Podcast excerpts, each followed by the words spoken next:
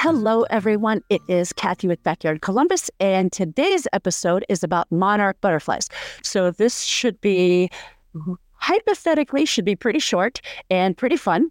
So, I will start out by telling you that in my dealings with my clientele and people in general, I've had lots of people say to me, Well, gosh, I used to see butterflies all the time and now I don't. Or I used to see monarch butterflies when I was young and now I don't.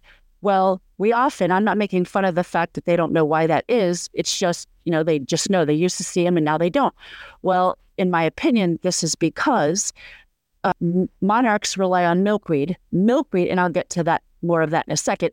Milkweed primarily grows in fields. Well, all of our fields keep getting gobbled up by commercial structures, by suburbs, and all of this urban sprawl. And so those have not been planted anywhere else.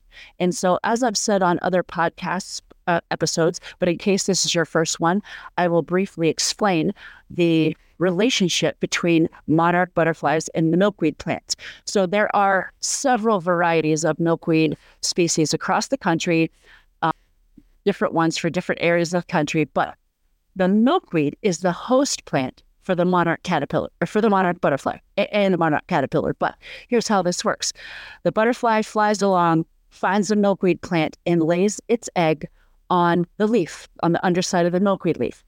That egg hatches, it, beco- it is a caterpillar, and now that caterpillar has to eat. What that caterpillar has to eat is the milkweed leaf. So if there's no milkweed, there's no food for that caterpillar. So let's just say you have a crazy monarch that was like, oops, I missed and laid it on a blade of grass instead, okay? Or an oak leaf on a tree. That's never going to happen, but I'm just saying, just pretend it was uh, like an absolutely out of its mind monarch. So it laid the egg successfully, but when that egg hatches, that caterpillar cannot eat the oak leaf. It must eat milkweed. That's genetically, that's its deal. So no milkweed, no monarchs. It's it's literally that simple.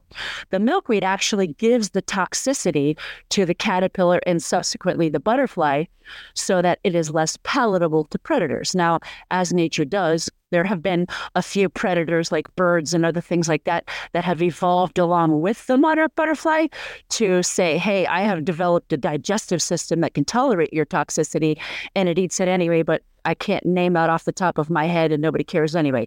The point is, monarchs need milkweed. Okay. And I recently, I think I've mentioned this on a different episode. I recently made a video about me spreading milkweed out in the country while I was driving in the car as a passenger. And people just lost their minds about this. Like I was spreading horrible stuff. Anyway, the point of me sharing that with you again is that in these fields, almost never have I, well, never have I seen a field so full of milkweed that it choked out everything else. So I think that's kind of like a, an urban myth. Um, when I've been walking in nature parks or even in the country, I mean, out in the country where everything is growing wild, you can stand there and count the milkweed plants. So it's not like they are in such abundance that there is absolutely no problem. Okay. Or uh, that there is a problem. So the problem with monarch butterflies the problem for monarch butterflies is that they do not have their host plants available in the quantity that they need. This is why their numbers are declining. And they don't have anything to eat. Eat meaning sip. Uh, butterflies don't have teeth, so they eat, which means sip nectar from nectar producing flowers. Okay, so there would absolutely, if we took climate change out of the equation or a deep freeze or a tornado or a hurricane, okay, I don't know the hurricanes actually affect monarch butterflies, but let's just pretend. If we took all of that out of the equation, the survival and the can I make up a word? The thrivability of monarch butterflies really boils down to they need milkweed and nectar producing plants. So if most of us in the suburbs planted a species of milkweed that is palatable to you, like visually appealing to you in your yard. The common milkweed may not be your your species that you'd want to pick. That is, in my opinion, it's beautiful flowers.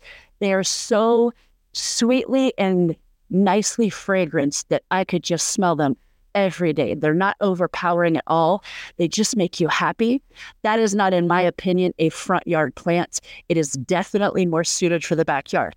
And for those of you that may heard that may have been told about milkweed from your grandmother, or you don't know what milkweed does anyway, they do not overtake your backyard. I have had milkweed in our yard for years now, and it will um, sometimes come out of the, the structured area where I want it, and I just bend over and pull it right out of the yard, and it's no big deal.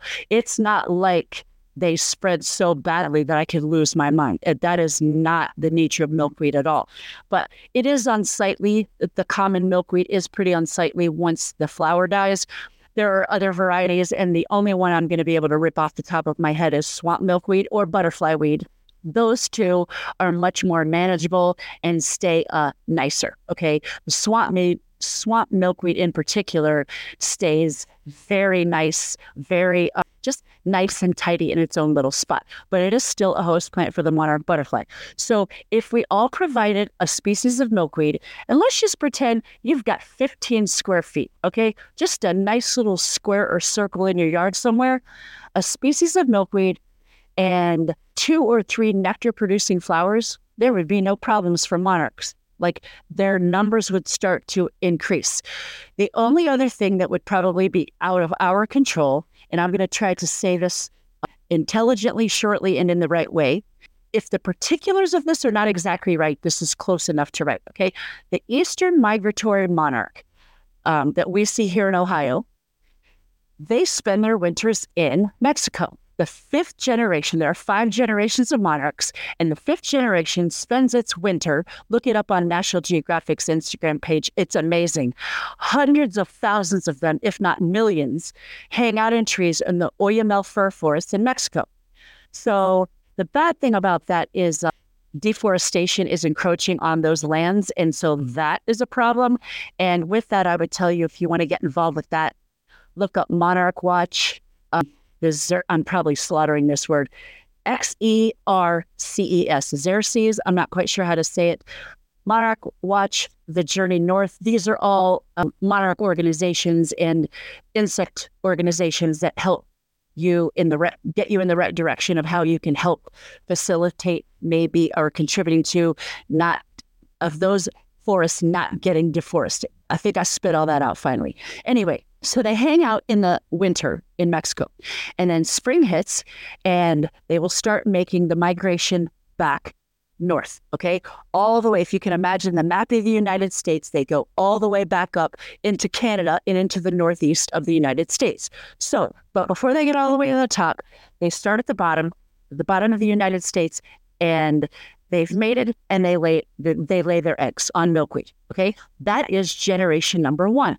So that egg hatches, it becomes a caterpillar, it it grows, makes its chrysalis, and then that butterfly, those butterflies, males and females, they will mate, lay eggs. That's generation two. So as these butterflies and, and those those butterflies then die in a couple of weeks. Okay. So they mate, lay eggs and die, mate, lay eggs and die, mate, lay eggs and die all the way up the United States. And those butterflies live a couple of weeks or a little bit more, but let's just say a couple of weeks. And then by the time in around August, they arrive in Ohio and these other Northeastern Canadian places, that they mate, lay eggs, and die. And then those caterpillars that then become butterflies, that is now the fifth generation of a monarch butterfly. Did that all make sense? I felt like I got lost there in the middle. But they've made their way all the way up. Those that fifth generation in August, September, and October. Those are 25% larger than the, than the generations before. And those will live, if you can even believe this, six to nine months. And they fly all the way back to Mexico to start that process all over again.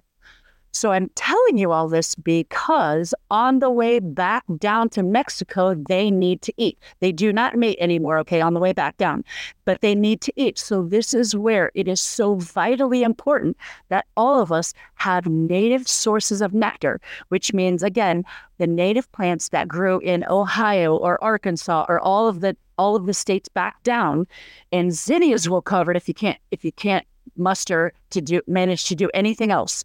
Zinnias will do it. Those are native to the southwest United States, but I am a huge zinnia freak. They're beautiful. They last for two weeks as cut flowers, but they are they produce nectar and pollen every single day. So point is find some nectar sources, get those planted because all of those butterflies that have to fly back down on their way to Mexico, they have to eat something. So I myself get pretty cranky if I'm on a long road trip and I can't find somewhere to eat, but I'm not going to die. I'm going to be cranky, but I'm not going to die. These things could die. Okay. You, you can't go without food for very long. And a butterfly from the Northeast United States making its way back down to Mexico for the winter, it takes them two months. So they need food. So overwhelmingly, my point is if you would love to see more monarchs, plant more plant some milkweed in your yard, and you can buy those as plants this spring. So they'll be all ready to go at one of your local nurseries, and even the the more commercial nurseries like the Lowe's and Home Depots of the world, they carry butterfly weed. So that is milkweed as well. So plant that this spring. Find two to three local, I mean native sources of nectar to plant as well. And you will be doing your part to help the monarch butterflies recover. And I got to tell you, it is very fun to come home and see butterflies flitting about in our yard. So that's a wrap for today. I thank you for listening. And until next time, have a great day.